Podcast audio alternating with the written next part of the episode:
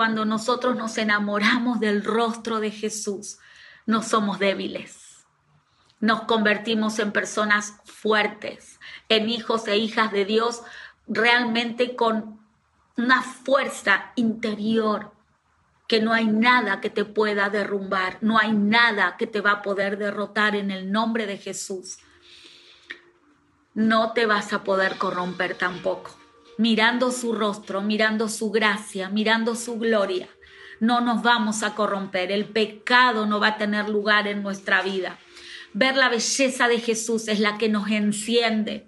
Jesús nos maravilla y nos asombra aquellos que decidimos mirarle a Él. Así que te desafío a que descanses en este tiempo, a que mires su rostro, porque desde allí se desata el poder para que te levantes, para que estés animado, para que estés fortalecido, para que puedas orar, ayunar, batallar por tu familia, por tu trabajo, por tu economía, por tu salud. Te tenés que levantar en el nombre de Jesús. Nosotros oramos por vos, sí, iglesia, por supuesto, pero no te conformes solamente con que nosotros oremos por vos, porque también tengo que tener tiempo para orar por mí.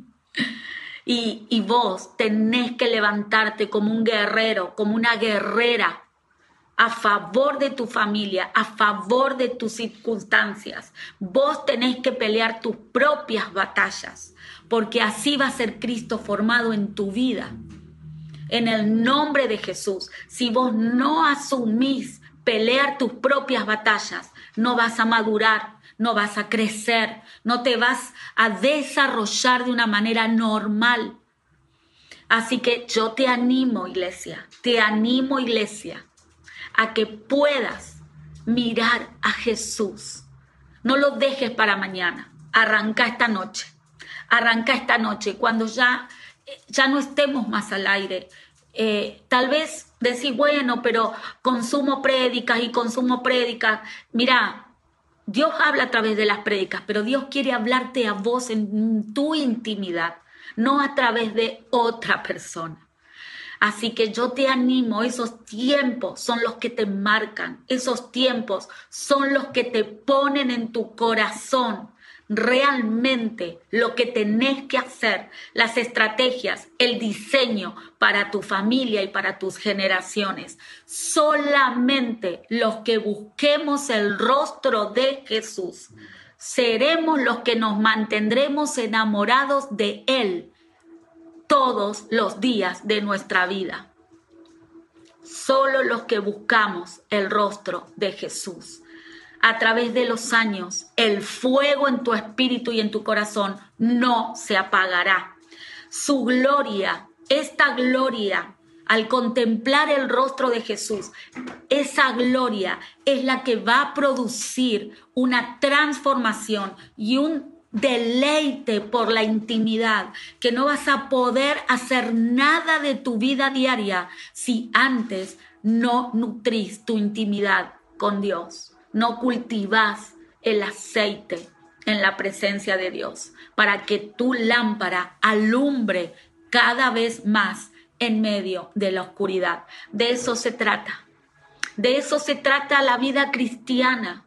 Por lo tanto, no puede ser jamás aburrida. Jamás, jamás la vida cristiana puede ser aburrida ni derrotista, porque entonces ¿en qué Jesús creemos? Nosotros somos los que nos tenemos que levantar y fortalecer. Solo una vida de intimidad con el Espíritu Santo te va a llevar a la revelación de la gloria transformadora que se encuentra en el rostro de Jesús. Y ahí en ese rostro le vas a descubrir su belleza. Le vas a descubrir esa belleza que es la que te sostiene, la que fortalece a la iglesia en medio de los malos y difíciles días que nos tocan vivir. Tremendo lo que hoy estamos viviendo, pero en el nombre de Jesús, los que van a perseverar, los que van a salir victoriosos, son los que decidan buscar el rostro de Jesús Para eso vamos también juntos a las nubes. Para eso nos estamos reuniendo en estos grupos pequeños, para desarrollar nuestra intimidad con Dios, para poder recibir enseñanza de la palabra, para nutrir mi espíritu, pero para ir a lo secreto de mi hogar, de mi cuarto, de mi cocina, de tu comedor, el lugar de tu casa favorito, para ir y masticar y meditar y profundizar en esas palabras. De eso se trata, buscar el rostro de Jesús. No nos vamos a cansar de decírtelo. ¿Sabes por qué? El Salmo 45.2 dice, eres el más hermoso de los hijos de los hombres. Esta palabra la está diciendo el rey David. Jesús todavía no había venido a la tierra y él dice que él es el más hermoso de los hijos de los hombres. ¿Dónde lo conoció David a Jesús?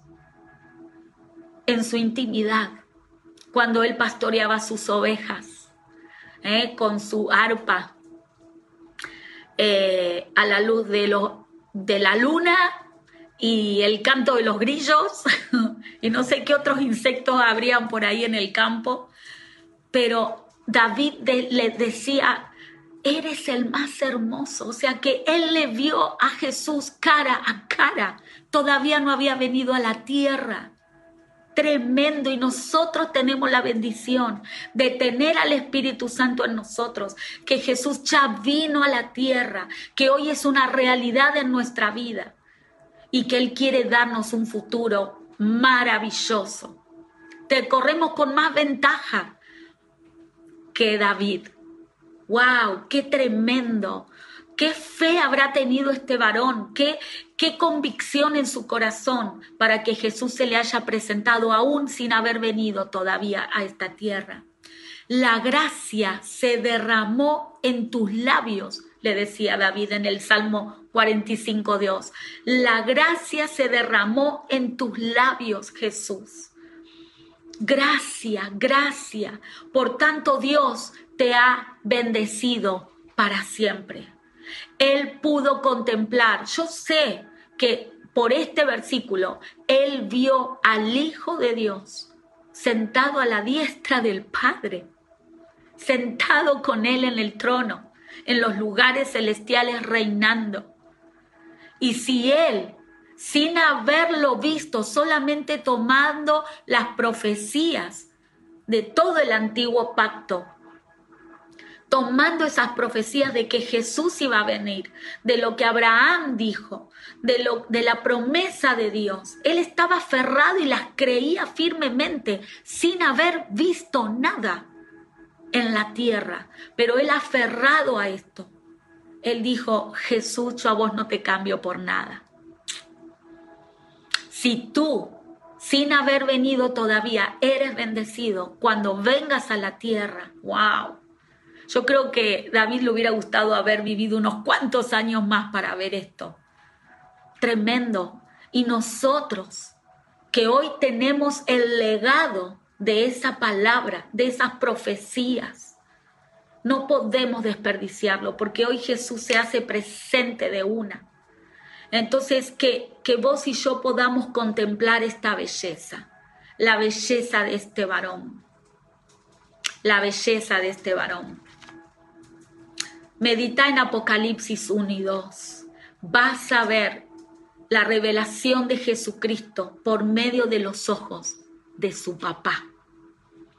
Como padres, cuando nos, nos, toca hablar de nuestros hijos, nos llenamos el corazón hablando de ellos. Más allá de que son traviesos y el laburo que nos dieron algunos hijos a las mamás cuando tuvimos que tenerlos, ¿no? en la sala de parto o en el quirófano. Pero una vez que nos dieron a nuestro hijo en brazos, todo valió la pena, ¿verdad? ¿Y qué vamos a hablar de ellos? Maravillas. Sabemos que tienen defectos, sabemos que no son perfectos, pero son nuestros hijos y les amamos por eso. Imagínense en Apocalipsis hablando Dios como Padre de su Hijo Jesús. Y encima Él sí tenía razón en todo, porque Él fue sin pecado.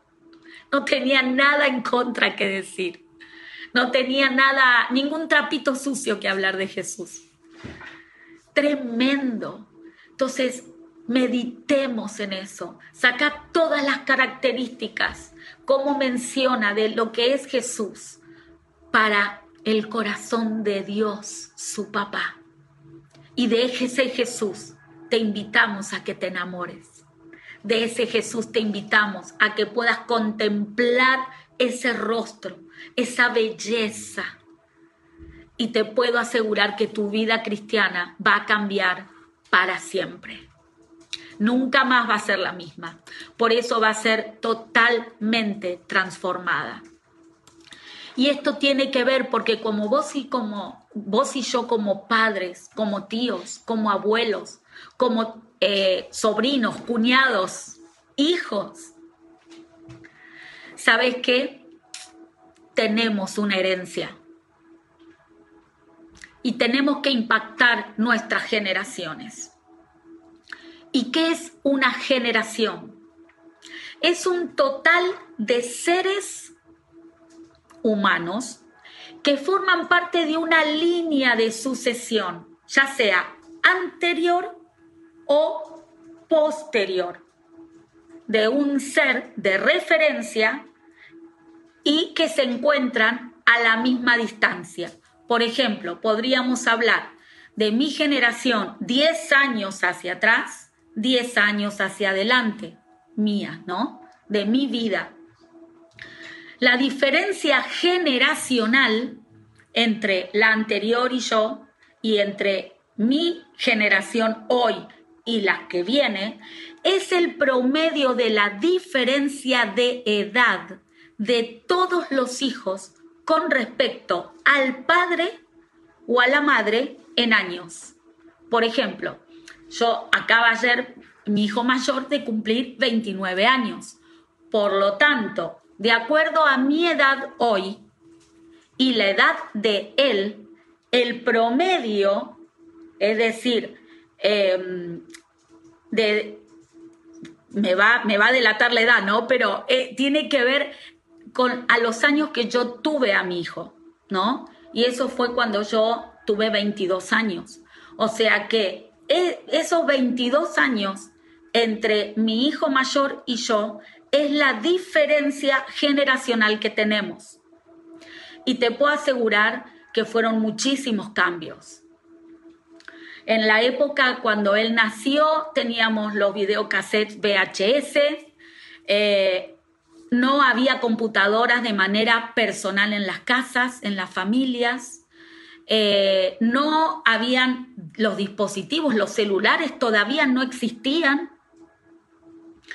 Eh, habían un montón de cosas que no estábamos todos con teléfono fijo y se había empezado a ver si el inalámbrico, el teléfono inalámbrico, todavía habían teléfonos públicos a cospeles cuando yo tenía 22 años, ¿sí? Entonces, cuando él nace, él nace en ese contexto, ¿sí? Después, a mis 27 años, eh, nace Ariel.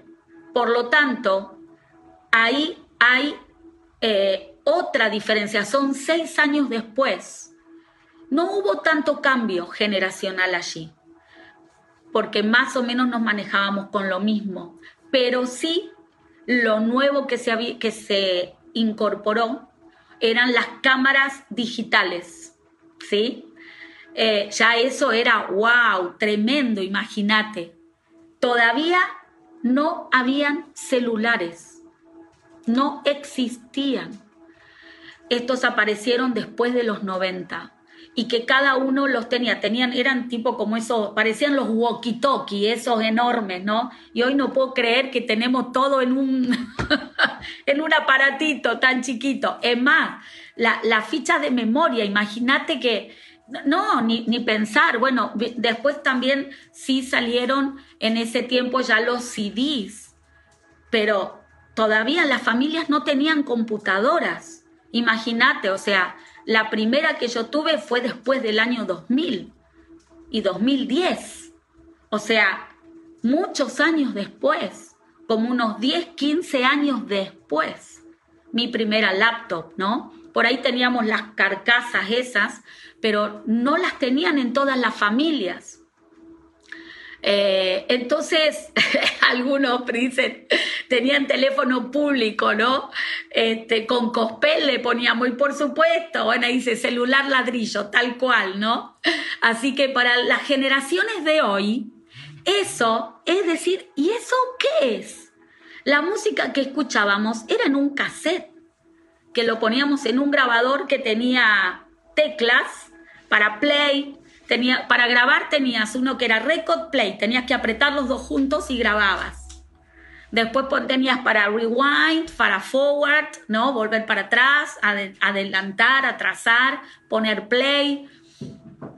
Eso lo hacíamos y lo teníamos. Imagínate que los que ya teníamos un grabador éramos súper adelantados, ¿no?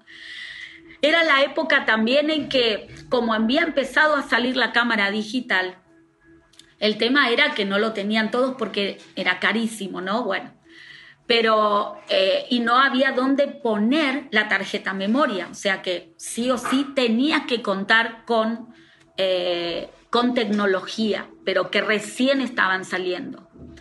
Hoy, ¿no? Eh, mi hijo mayor tiene 29 años, que cumplió ayer, así que le mando un feliz cumpleaños a Landy. Y y todo lo que ha avanzado desde en estos últimos 29 años. Impresionante. Y esto va a seguir avanzando.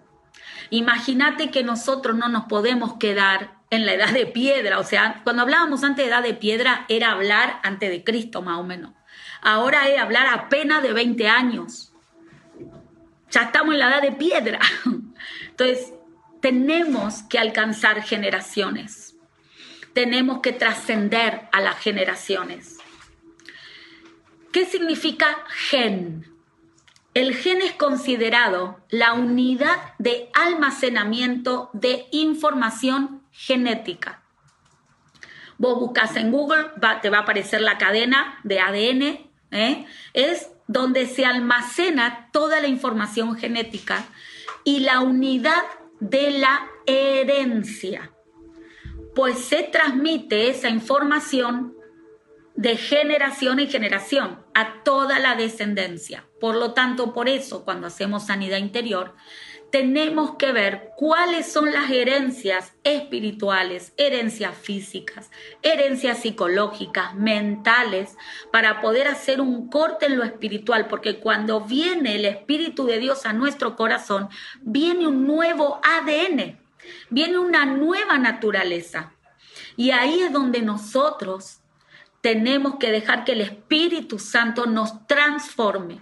Y de la única manera es mirando el rostro de Jesús. Nosotros nacemos con la naturaleza pecaminosa, eso lo sabemos todos. Pero cuando viene la naturaleza divina, esa naturaleza va siendo transformada es como que las células espirituales de Dios empiezan a sanar las células enfermas en nuestro sistema espiritual. Y ahí es donde Dios nos va cambiando y donde Dios nos va mudando, ¿verdad? Ahora, esto se transmite. Todo, toda herencia es transmitido. O sea, por eso los médicos siempre te dicen, cuando te hacen un análisis o te, te ven para tratar alguna temática, por ejemplo, una cardiopatía o, o algo que tenga que ver con tu sistema inmunológico. Bueno, a ver, hay, hay de tu familia, ¿sí? Que ya vienen con estos patrones, que ya... Eh, con células que se deforman, con patologías aún mentales, que todo se transfiere. Entonces, Jesús viene a cambiar eso primero en nosotros. ¿Para qué? Para nosotros poder dejar un legado sano y restaurado a las generaciones que vienen después de nosotros. Más allá de que después cada hijo, cada hija van a tener que tomar sus decisiones de seguir a Cristo o no. ¿está? Pero nosotros alivianamos ese recorrido en ellos. ¿Qué es dejar legado a las generaciones? Significa que eh, nosotros dejamos representantes que continúan nuestros principios, nuestros valores, nuestra fe. Nosotros seríamos embajadores en nuestra propia familia del nuevo cambio. Somos, em, somos enviados a ellos, somos encomendados, ¿no? Aparte son nuestra herencia. Entonces, por eso digo, cuando hablamos de generación, hablamos de antes a nosotros y después de nosotros. Ahora, esto nos tiene que abrir nuestros ojos. Hoy estamos en una época donde todo tiene que ser instantáneo, todo se maneja por las redes sociales y esto tiene que ver con, em, con este, esta generación, ¿no? los millennials, eh, donde por ejemplo, podemos decir que son rápidos, son listos, inteligentes. Eh, eh, es un, hay nuevas em, reglas de mercado, de marketing que se manejan. Miramos películas de todo tipo. Imagínense, cuando yo era pequeña, o sea, hace cinco décadas atrás, em, podríamos decir como cinco generaciones, porque cada vez se acorta más. Imaginen las mamás hoy adolescentes. O sea, los, las mamás que tienen sus hijos a los 14, 15 años, es como que acortan las generaciones. Porque imagínate, o sea, en mi caso fue ser mamá a los 22 y a los 27 años, pero las mamás que son tan prepuber, ¿no? A, las, a los 14, 15 años, es las generaciones de diferencia se acortan. Entonces, todo es diferente.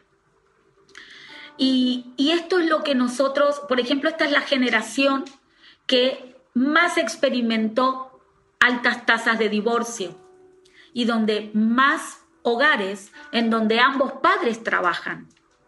Entonces muchas cosas también se perdieron. Y estamos hablando de estos últimos 15 años, nada más. ¡Wow! Eh, es como que nosotros tenemos que ver, porque tenemos que estar conectados con lo que viven nuestros hijos y nuestras generaciones. Y nosotros tenemos que dejar este legado. ¿Cómo lo vamos a hacer? Te, invito, así a buscar entonces 1 Timoteo 4:12, porque este es el pasaje que hoy vamos a, compartir de una manera súper clara, súper estratégica para este tiempo, que te va a servir para vos como mamá, como papá, pero también como hijo, como estudiante, como trabajador, como empleado, como patrón. Y dice así en 1 Timoteo 4:12. Dice, no permitas que nadie te subestime por ser joven. Vos sos de esta generación, bueno, ponele pilas a esta generación. Otra versión dice, ninguno tenga en poco tu juventud. Sé un ejemplo para todos los creyentes. Sé un ejemplo para todos los creyentes. ¿En qué cosas? En palabra, es decir, en lo que dices, en conducta, es decir, en la forma en que vives, en amor, en fe y en pureza.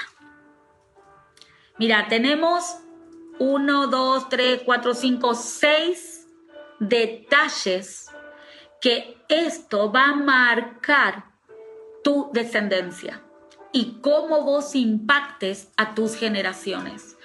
Hoy nuestras generaciones, te digo, se están acortando, o sea que tenemos más para poder alcanzar y por lo tanto necesitamos levantar liderazgo en esas generaciones, porque ya los chicos de 15 años no escuchan a personas de 60 años, ellos van a querer escuchar gente de 20 años, 25, 30 como mucho. Porque ya después de los 35, 40 ya son viejos para ellos. Entonces, ¿por qué? Porque muchos por ahí los asemejamos o los, se, no, los relacionan más con sus padres, aunque hay muchos adolescentes que tienen papás de 20 y pico de años, casi 30. Entonces necesitamos eh, levantar descendencia y generaciones fuertes, firmes, con principios y valores establecidos en la palabra de Dios. Pero tengo que empezar primero conmigo.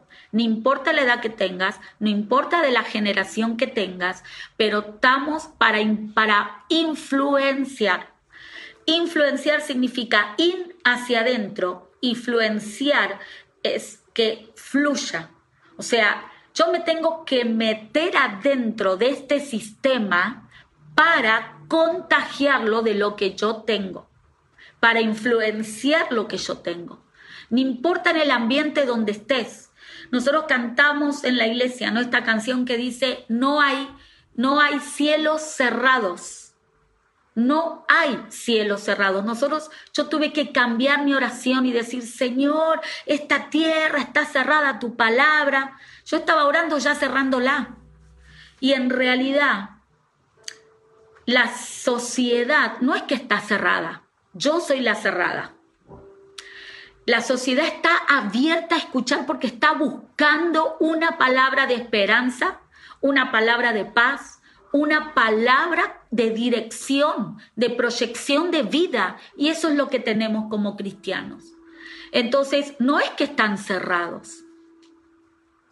Eso nos metió a nosotros el diablo para no ir a hablarles y para que el resto siga perdido en vez de ir a buscarlos. Ahora, dice que ninguno tenga en poco tu juventud, sino que seamos ejemplos. Así que vamos a ir un pequeño cuestionario primero. Y esto quiero que seas muy sincero, muy sincera con vos mismo. ¿Cómo es mi vocabulario? ¿Qué tipo de palabras declaro? El pastor nos viene hablando desde que arrancamos este año fe. Hablar lo que Dios dice que tengo que hablar. Ok, ¿cómo es tu vocabulario hoy? ¿Habla fe? ¿O estás de acuerdo con lo que dicen los medios de comunicación y los programas eh, periodísticos y te, ay, qué mal que está todo, qué desastre. La Biblia lo dijo, no es nada nuevo. No hay nada nuevo bajo el sol, decía en Eclesiastés. Todo es vanidad, ¿verdad? Entonces, no te asombres. Lo que nosotros tenemos que declarar y ponernos de acuerdo es con lo que el cielo declara. ¿Y cómo voy a saber eso? Buscando el rostro de Jesús en intimidad porque ahí Dios te va a dar las estrategias para vos poder y las palabras que vos tenés que hablar en el medio donde te moves. ¿Cómo es mi vocabulario? ¿Qué escuchan mis compañeros de trabajo de mí todo el tiempo? ¿Qué escucha mi familia de mí todo el tiempo? Quejas, gritos, todos tenemos que cambiar. Enojos, regaños, todo el tiempo demandas, demandas, demandas. No hay palabras de agradecimiento, no hay palabras de valoración hacia el otro, no hay palabras de amor. ¿Cómo es mi vocabulario? ¿Cómo reacciono en medio de, la, de las crisis que vivo? ¿Qué es lo primero que sale de mí? Y te voy a decir una cosa. Lo más probable es que tus reacciones sean por tu ansiedad por la preocupación, porque estás tan embebido de todo lo que está pasando alrededor, que lo único que haces es reaccionar a eso. ¿Cómo reaccionas en medio de las crisis? Orando, yendo a los pies de Cristo para que Él te dé una palabra para cubrir tus deudas, para salir de, del ahorcamiento económico, para salir de la enfermedad en la que estás viviendo, o, o el primero que tiene la culpa de todo es Dios, porque no te responde, porque no te escucha, porque no está presente, porque me abandonó. ¿Cómo reaccionamos? sos una persona, soy una persona que demuestra amor. Amor no es un sentimiento. Ya te digo. Disculpame que te tire esto por... El amor es dos cosas. El amor es una decisión. Yo decido amar a la otra persona con sus virtudes, con sus fortalezas. Yo decido amar a esa persona. Y lo segundo, el amor es acción. Así que si estás lleno de palabras de te amo, te quiero mucho, pero tus acciones demuestran todo lo contrario, no amas nada. No es sincero. El amor es acción, acción hacia el otro. Esa ayuda, esa solidaridad, ese moverte por el otro. ¿Qué clase de espíritu poseo? ¿No? Un espíritu correcto, un espíritu humilde, o un espíritu de orgullo, de soberbia, terquedad. ¿Eh? ¿Qué tipo de espíritu poseo? ¿De odio, de bronca? ¿O un espíritu de amor, de servicio? ¿Un espíritu eh, solidario, enseñable, que permito que me corrijan cuando me equivoco? ¿He crecido en mi fe? En lo que va de este año? ¿Aumentó mi fe? ¿Qué tipo de pensamientos han ido en mi mente? ¿De desesperación, de preocupación? ¿Qué tipo de pensamientos? Ahora te voy a invitar a ir a la palabra. Dice primero que tenemos que ser ejemplo Sé ejemplo de los creyentes. No te está diciendo sé ejemplo de los perdidos. O sea, esto Pablo le estaba hablando a Timoteo porque lo estaba mandando a una iglesia. Era un muchacho joven que tenía que poner orden en donde estaba. Así que me imagino que con el Espíritu Santo y Pablo, Timoteo fue una, un joven sabio de carácter maduro y estaba preparado para enfrentarse generaciones más jóvenes que él y mayores que él. Y él tenía que ir, dice, tenía que ir a corregir lo defectuoso. Te la regalo, ¿eh? Te, te, mira, lo más difícil que hay es tratar de tener que corregir lo que está torcido, defectuoso, lo que se aprendió mal. Es un doble trabajo. Por eso, a las personas religiosas, las que conocen la palabra pero no pusieron en práctica, no sabes lo que cuesta romper esas estructuras. Pero una persona que viene sin ningún tipo de, de, de rituales, de religiosidad en su corazón, es rapidísima, aprende todo de una. Ahora, por eso dice, sé ejemplo de los creyentes. No lo compara con los que no conocen a Dios. Dice, tenés que ser ejemplo en medio de los que sí creen en Dios. Iglesia, esto es para vos y para mí. O sea, no es solamente para serlo en medio de, la, de, de personas que no conocen a Dios, sino en medio de los que sí te conocen en medio nuestro de la iglesia, en nuestra propia comunidad de fe. Yo tengo que demostrar, ser ejemplo en cuanto a la palabra. Vamos a buscar en 2 Timoteo 2.15. 2 Timoteo 2.15 dice, esfuérzate para poder presentarte delante de Dios y recibir su aprobación. Sé un buen obrero, alguien que no tiene de qué avergonzarse y que explica correctamente la palabra de verdad. Vos y yo tenemos que esforzarnos para presentarnos delante de Dios aprobados por Él. ¿Estamos? Tenemos que ser buenos obreros, que queremos las cosas claras, transparentes, de acuerdo a como Dios quiere. Que no nos tenemos que avergonzar de nada. No tenemos por qué sentirnos culpables innecesariamente. Ahora, si yo soy responsable de algo, me hago cargo. Eso es madurez. Ahora, dice que explica correctamente la palabra de verdad. Hoy hay muchas cosas que andan dando vueltas y no es palabra de verdad. No es la verdad de la palabra lo que anda circulando. Entonces, vos y yo nos tenemos que preparar en la palabra para ser ejemplos en medio de los creyentes, de los cristianos, en tu casa. Tenés que manejar la palabra con mucha sabiduría y de manera correcta interpretarla.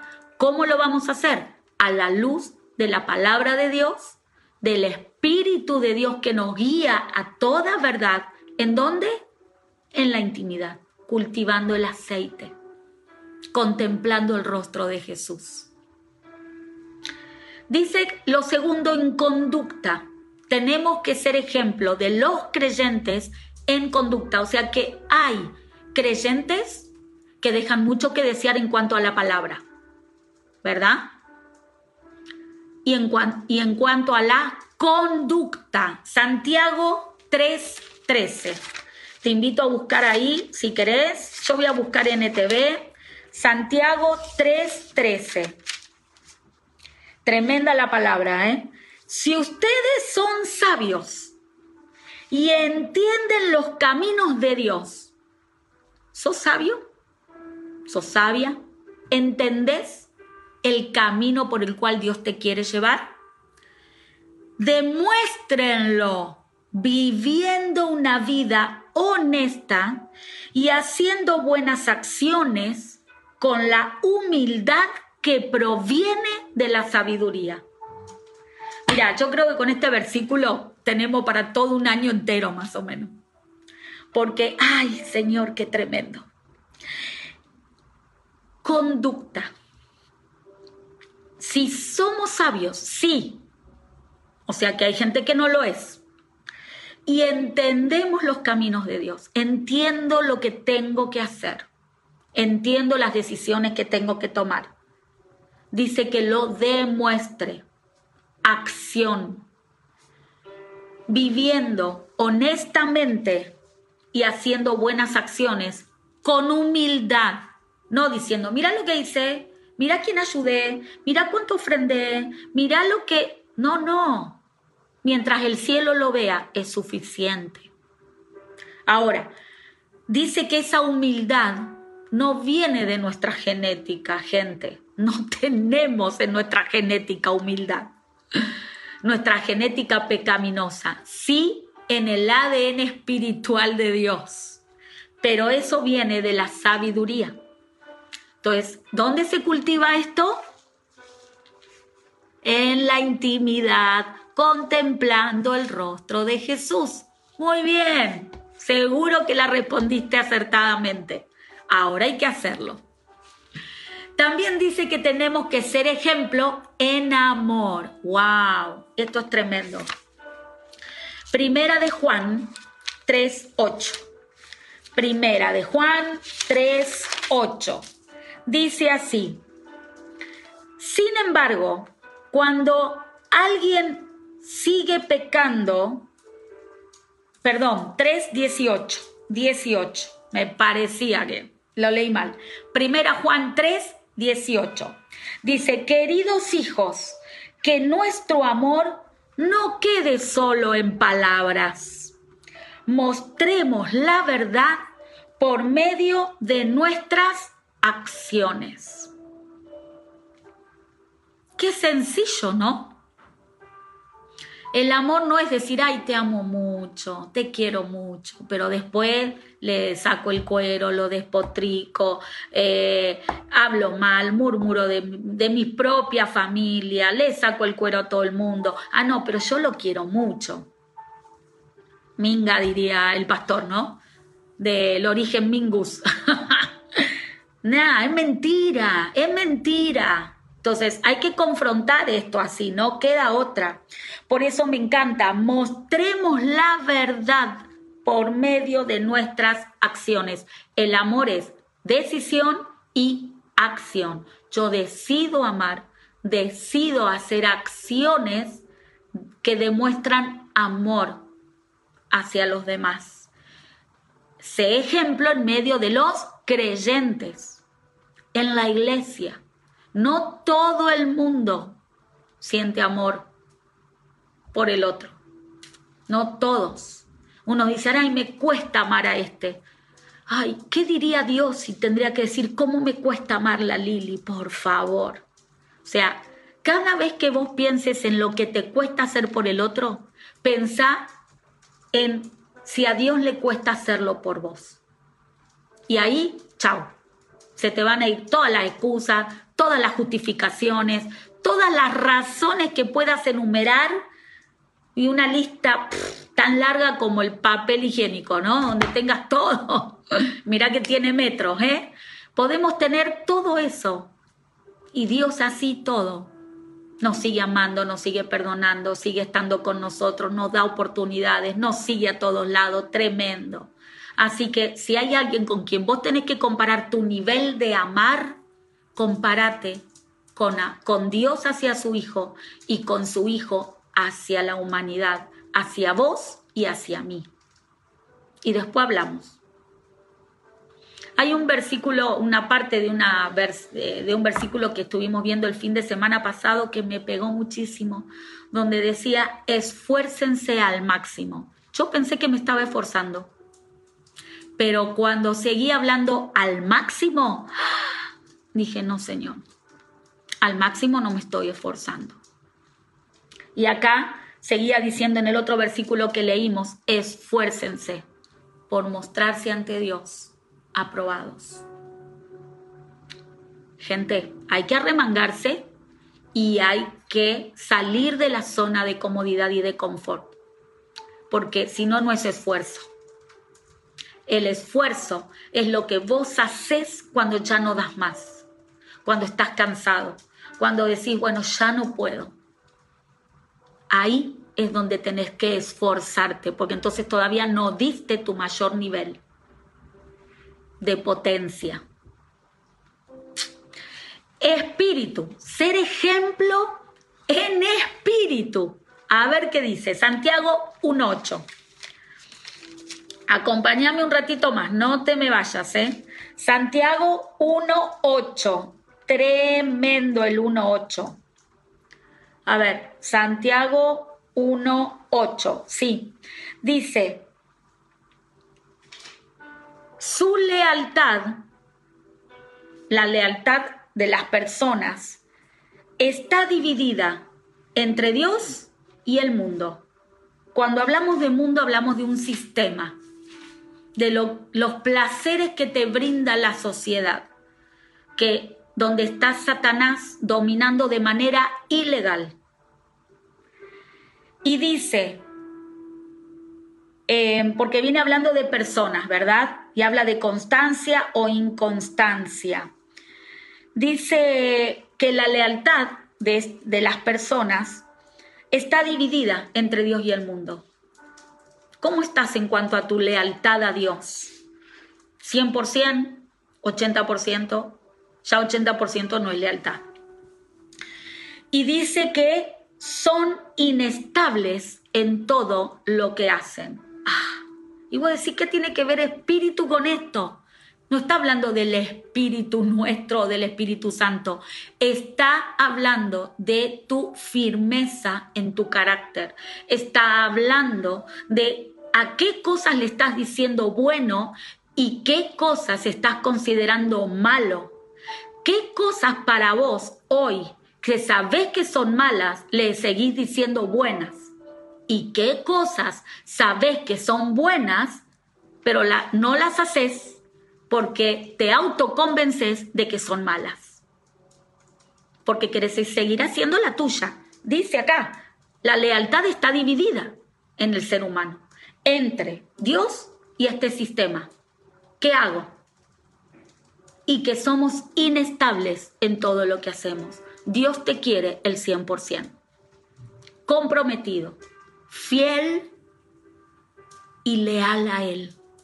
Si vos tenés este corazón, la respuesta, ¿sabes cuál va a ser a Dios?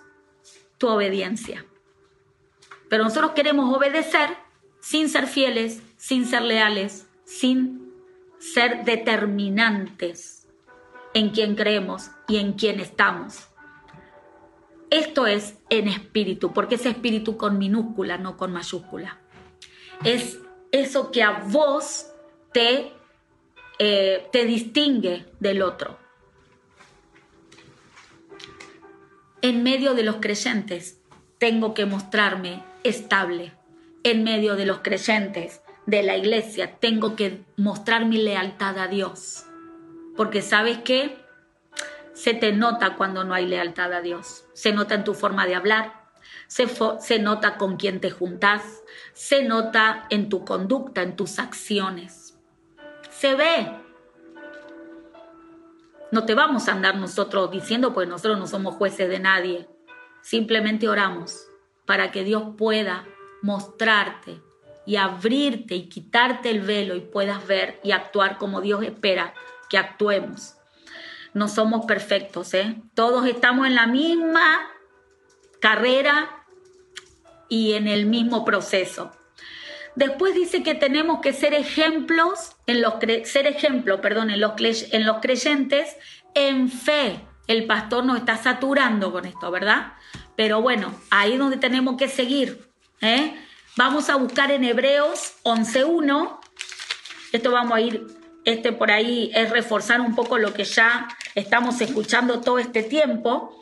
Hebreos, perdón, 11.1 dice, la fe es la confianza de que en verdad sucederá lo que esperamos.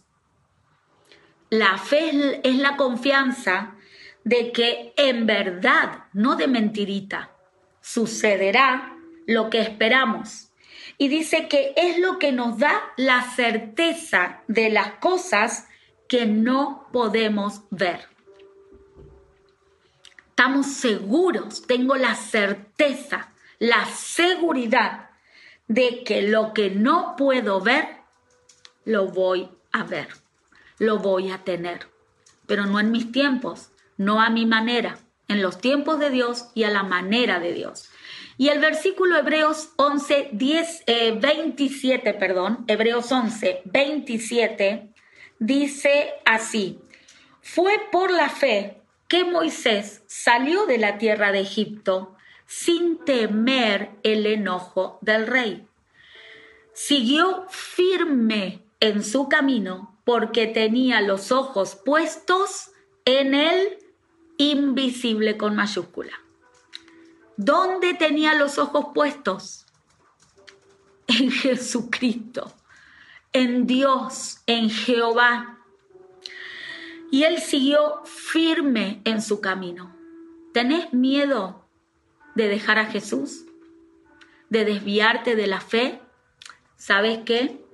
Pone tus ojos solo en Él en su rostro, contemplale, cultiva aceite en tu intimidad y no habrá manera, no habrá manera de que seas una persona inconstante, inestable, dividida entre Dios y el mundo y una persona totalmente firme en sus convicciones, en sus decisiones y en sus principios para vivir.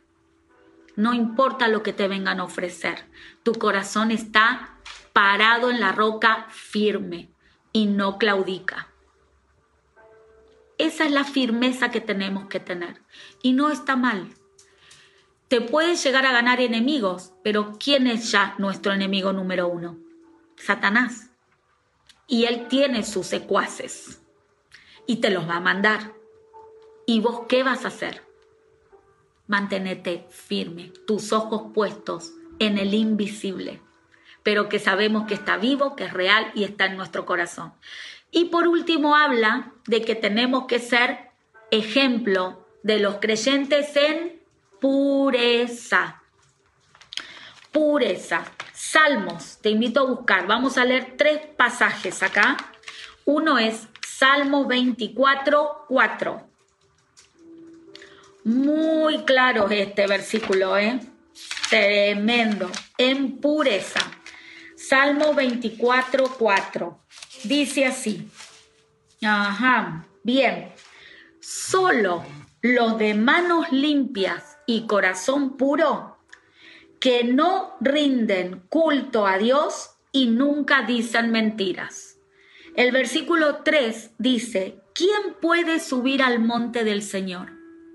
¿Quién se puede presentar ante Dios? ¿Quién puede estar en su lugar santo? Solo los de manos limpias y corazón puro, que no rinden culto a ídolos y nunca dicen mentiras. Hablamos de conducta, de manejarnos en la verdad, de que esa verdad es la que nos va a llevar a la humildad y a ser personas sabias. Por lo tanto, no vas a decir mentiras, vas a decir lo correcto, a tiempo. Van a ser palabras y manos y corazones puros, puros, puros, sin mezcla, sin contaminación, puro. Qué lindo es poder, me encantan los perfumes, ¿no? Y, y, cuando compro la fragancia tipo esencia, cómo se nota que te la pones, suena, está, eh, suena, la sentí rica, ¿no? Por un ratito, pero después se fuma, porque no está en la esencia del 100%, como aquellos, por eso sale mucho más barato que el original, en el que está concentrada la esencia, porque ese sí te pones un poquito y te dura horas el perfume.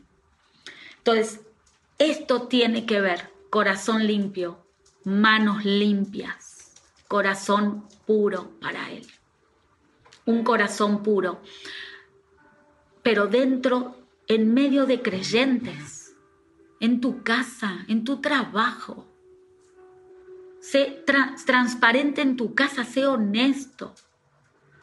Que tu conducta que lo que vean tus generaciones, tus hijos, tu descendencia, tus nietos, puedan decir, wow, yo quiero el corazón de mi abuela, quiero el corazón de mi abuelo, quiero imitar su fe, quiero tener ese espíritu firme, con convicciones y principios, quiero su amor, quiero imitar el amor que ellos tienen, quiero tener palabra como ellos tienen, quiero hacer acciones buenas porque los vi hacer acciones buenas.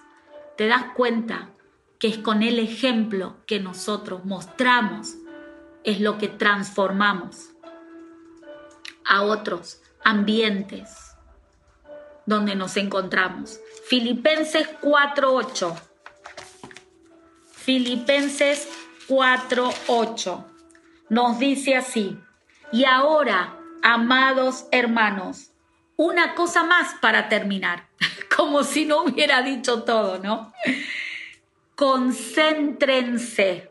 O sea, ¿qué quiere decir? Que van a haber momentos donde te vas a desconcentrar, donde te vas a desenfocar. Van a venir situaciones las cuales te van a hacer mirar para otro lado. No, ubícate de nuevo, puesto los ojos en el invisible.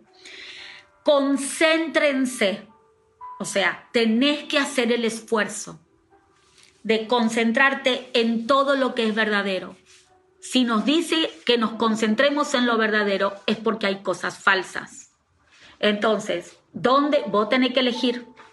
¿A dónde voy a poner mi mirada? Todo lo que es honorable, todo lo que es justo.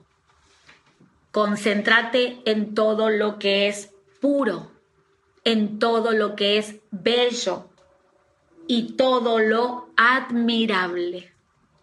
¿Dónde nos concentramos nosotros?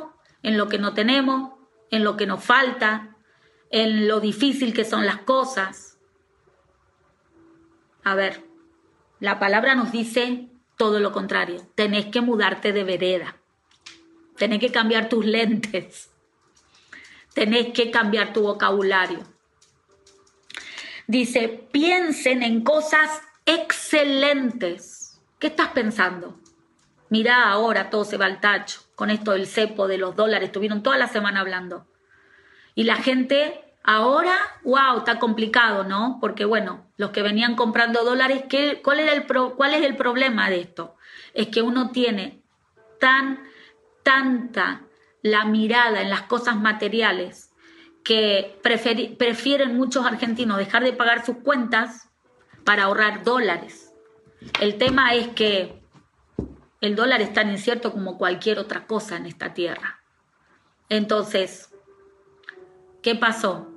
Esto está trayendo dificultades a nivel eh, financiero, a nivel nacional, porque son muchas las personas.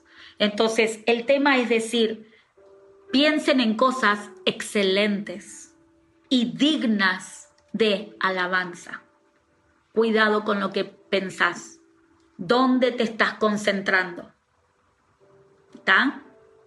Tremenda esta palabra. Y después Santiago 1.15. Santiago 1.15. Bueno, esta es otra palabra también muy desafiante. Santiago 1.15 nos dice así.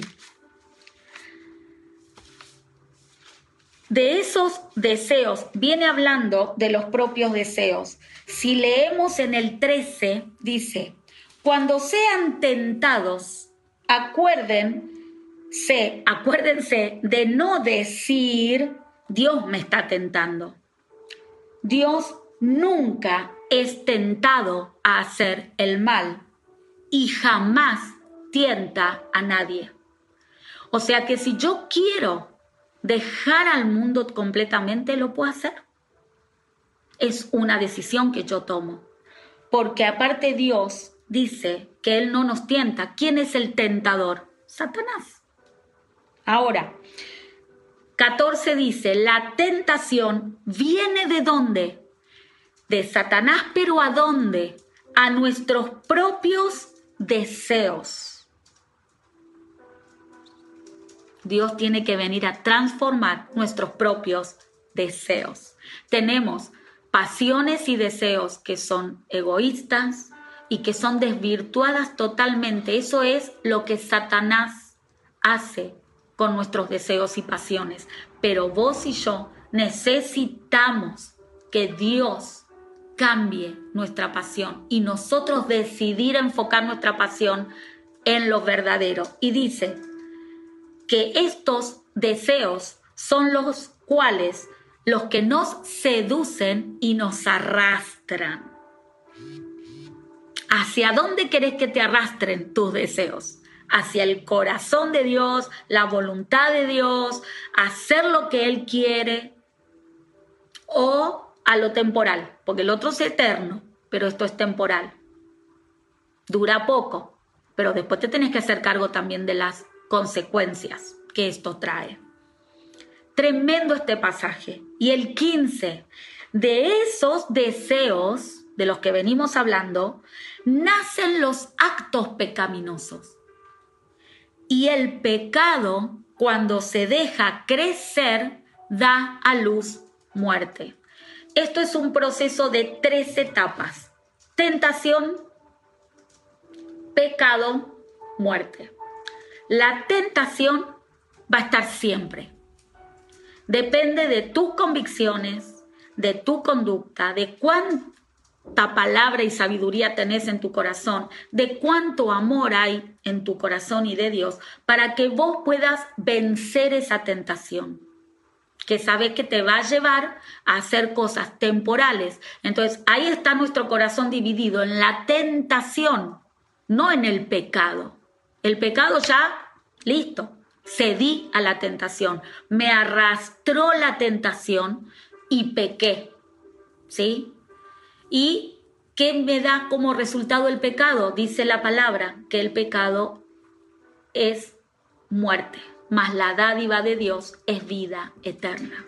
O sea que la muerte que estamos hablando no es una muerte física, es separación de Dios. Entonces vos decís, ay, yo vengo a la iglesia. Sé ejemplo en los creyentes, le decía, en pureza.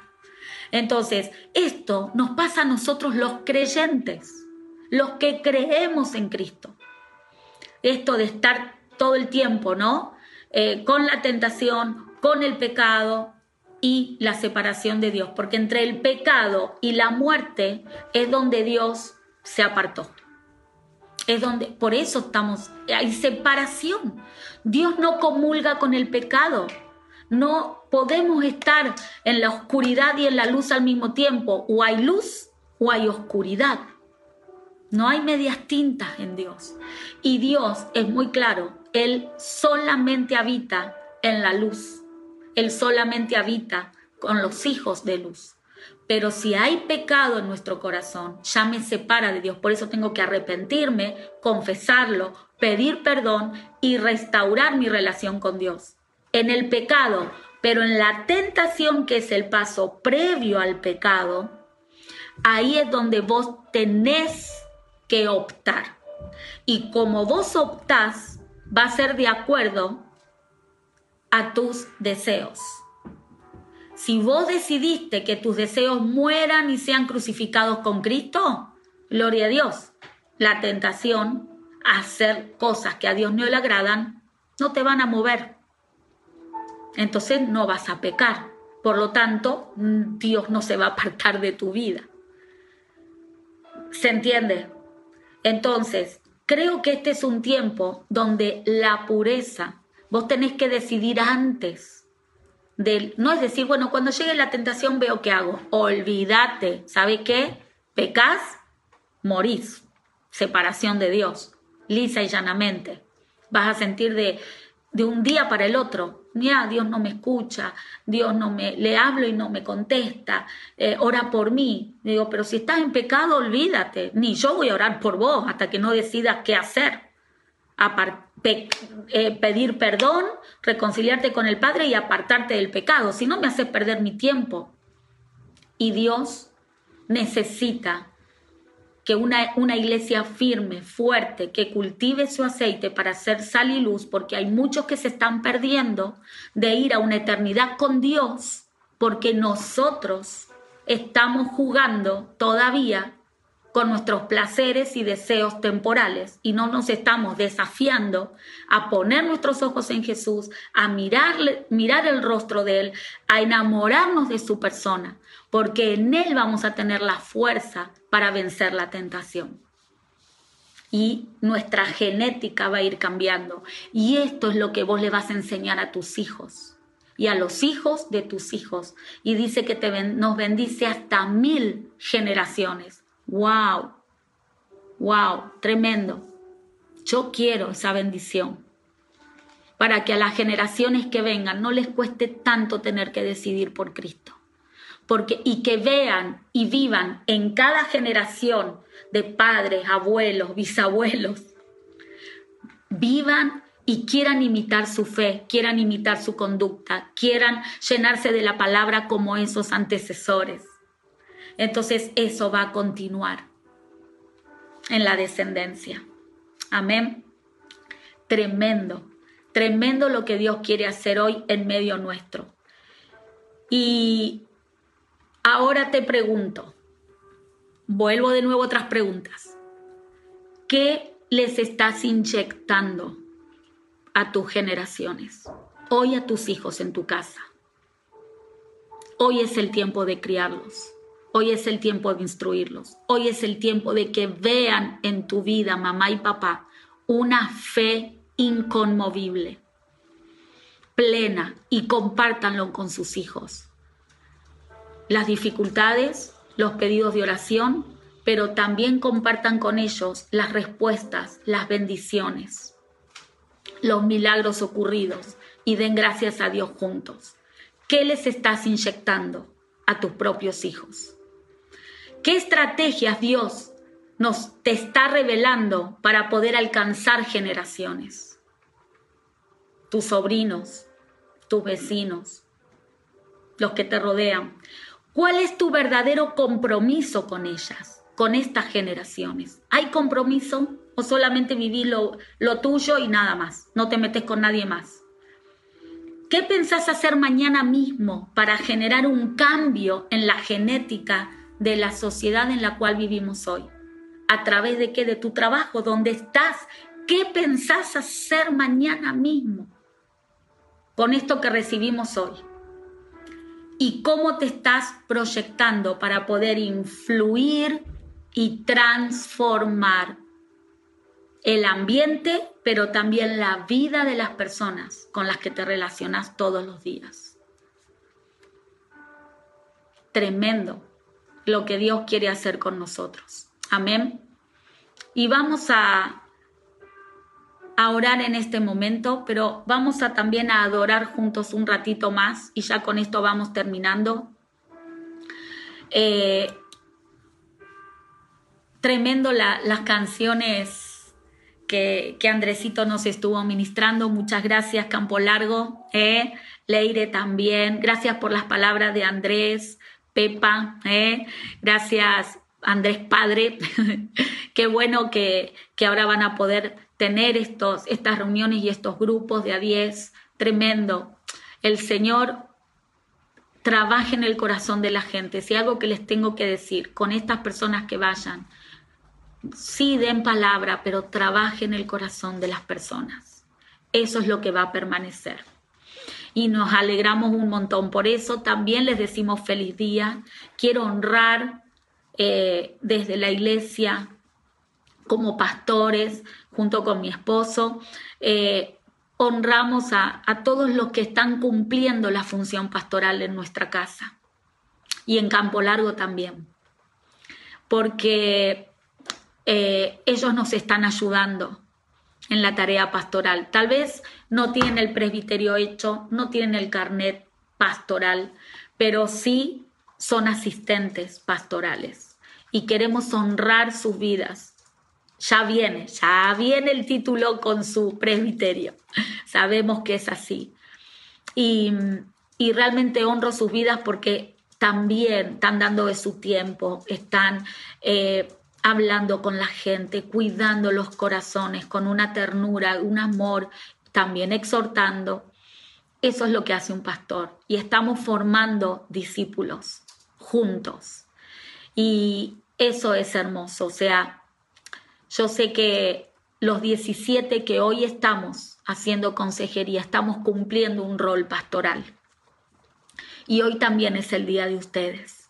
Así que les honro por el tiempo, por todo lo que hacen, en Campo Largo, por la familia Pepa, por cómo cuidan de la congregación. Ustedes también son pastores de función, donde están formando discípulos a una nueva generación. Y la verdad que en esto es lo que nosotros eh, tenemos que darlo todo, porque invertimos para el reino y la recompensa va a llegar a cada uno de nosotros. ¿eh? Vamos a, orar y con esta misma canción, esta de Quiero amarte Cristo, ¿no? Eh, sé que Dios va a hacer algo, algo hermoso y maravilloso, por eso entiendo que, que este tiempo Dios nos va a sorprender, ¿sí? Así que te, invito a que puedas orar ¿eh? en este tiempo, esta alabanza, esta adoración. Amén, en el nombre de Jesús.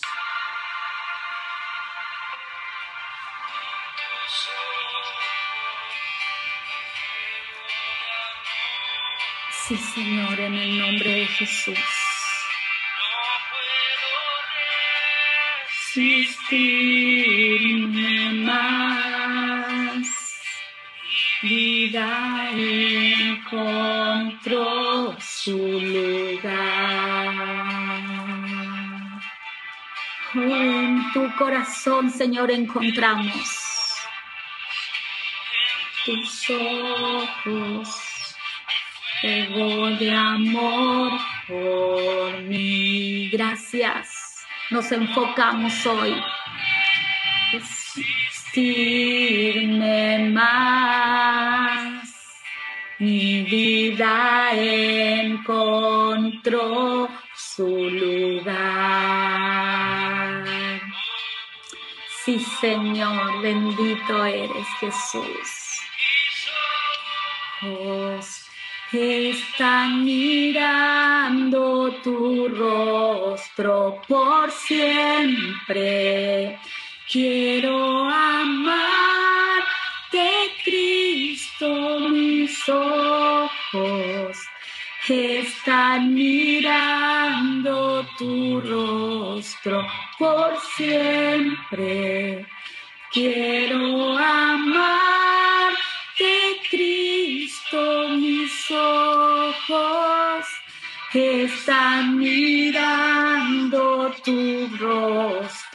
por siempre. Quiero amarte, Cristo, ojos están mirando tu rostro por siempre. Quiero amarte, Cristo, mis ojos están mirando por siempre. Queremos amarte, Jesús. Queremos enfocarnos en tu rostro donde brilla y resplandece tu hermosura y la gloria de Dios. Señor, queremos contemplarte. Queremos amarte, queremos amarte con todo nuestro corazón, papá. Mirando tu rostro por siempre, quiero amarte, Cristo, mis ojos. Están mirando tu rostro por siempre. Quiero amarte, Cristo, mis ojos están mirando tu rostro por siempre. Quiero amarte, Cristo, mis ojos están mirando tu rostro por siempre. Quiero amarte,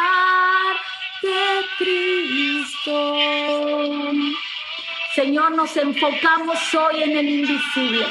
Ponemos nuestros ojos en Cristo Jesús en esta noche para poder cultivar nuestro aceite de intimidad, poder ser ejemplos, Señor. Como Pablo le dijo a Timoteo, ser ejemplo en medio de los creyentes, pero también en medio de los perdidos, en palabra, en amor, en fe, en pureza, en conducta, en amor. Oh papá, te pedimos que estas palabras se hagan carne en nuestro corazón. Aleluya. Oh, impartimos, Señor, que impartimos, Señor, esta pasión por buscar tu presencia, por salir de nuestra comodidad, para poder, Señor, contemplarte a ti en la hermosura de la santidad, poder verte, Rey de Reyes, Señor de Señores, contemplar tu belleza, contemplar tu hermosura poder sentir los latidos del corazón de papá por nosotros. Queremos crecer y madurar. Oh, haznos personas sabias, haznos personas con aceite más que suficiente para poder, Señor, que nuestras lámparas puedan brillar, puedan alumbrar todo lugar donde estemos, a toda persona que nos rodee. Oh sí, Señor. Por toda la eternidad queremos amarte, Señor. Oh, por toda la eternidad. Por toda la eternidad. Queremos amarte. Hasta que tú vengas por toda la eternidad. Oh, por toda la eternidad queremos amarte. Uh, sí, Señor, por toda la eternidad. por toda la eternidad. Por toda la eternidad yo voy a amarte hasta que tú vengas. Oh, hasta que tú vengas. Oh, Jesús. Hasta que tú vengas. Decile allí donde estás. Voy a amarte, voy a amarte hasta el último suspiro de vida sobre esta tierra y aún por la eternidad. Oh Señor, esto nace aquí, pero no tiene fin. Aleluya. Sí, Señor, por toda la eternidad. Oh Jesús. Sí, Señor hasta que tú vengas a buscarnos, Señor. Voy a amarte hasta que tú vengas, voy a amarte hasta que tú vengas. Hasta que tú vengas, voy a amarte hasta que tú vengas. Cántale ahí al Rey, cántale a Jesús, voy a amarte. Marte, hasta que tú vengas, voy a amarte. Hasta que tú vengas, voy a amarte. Hasta que tú vengas, voy a amarte. Hasta que tú vengas.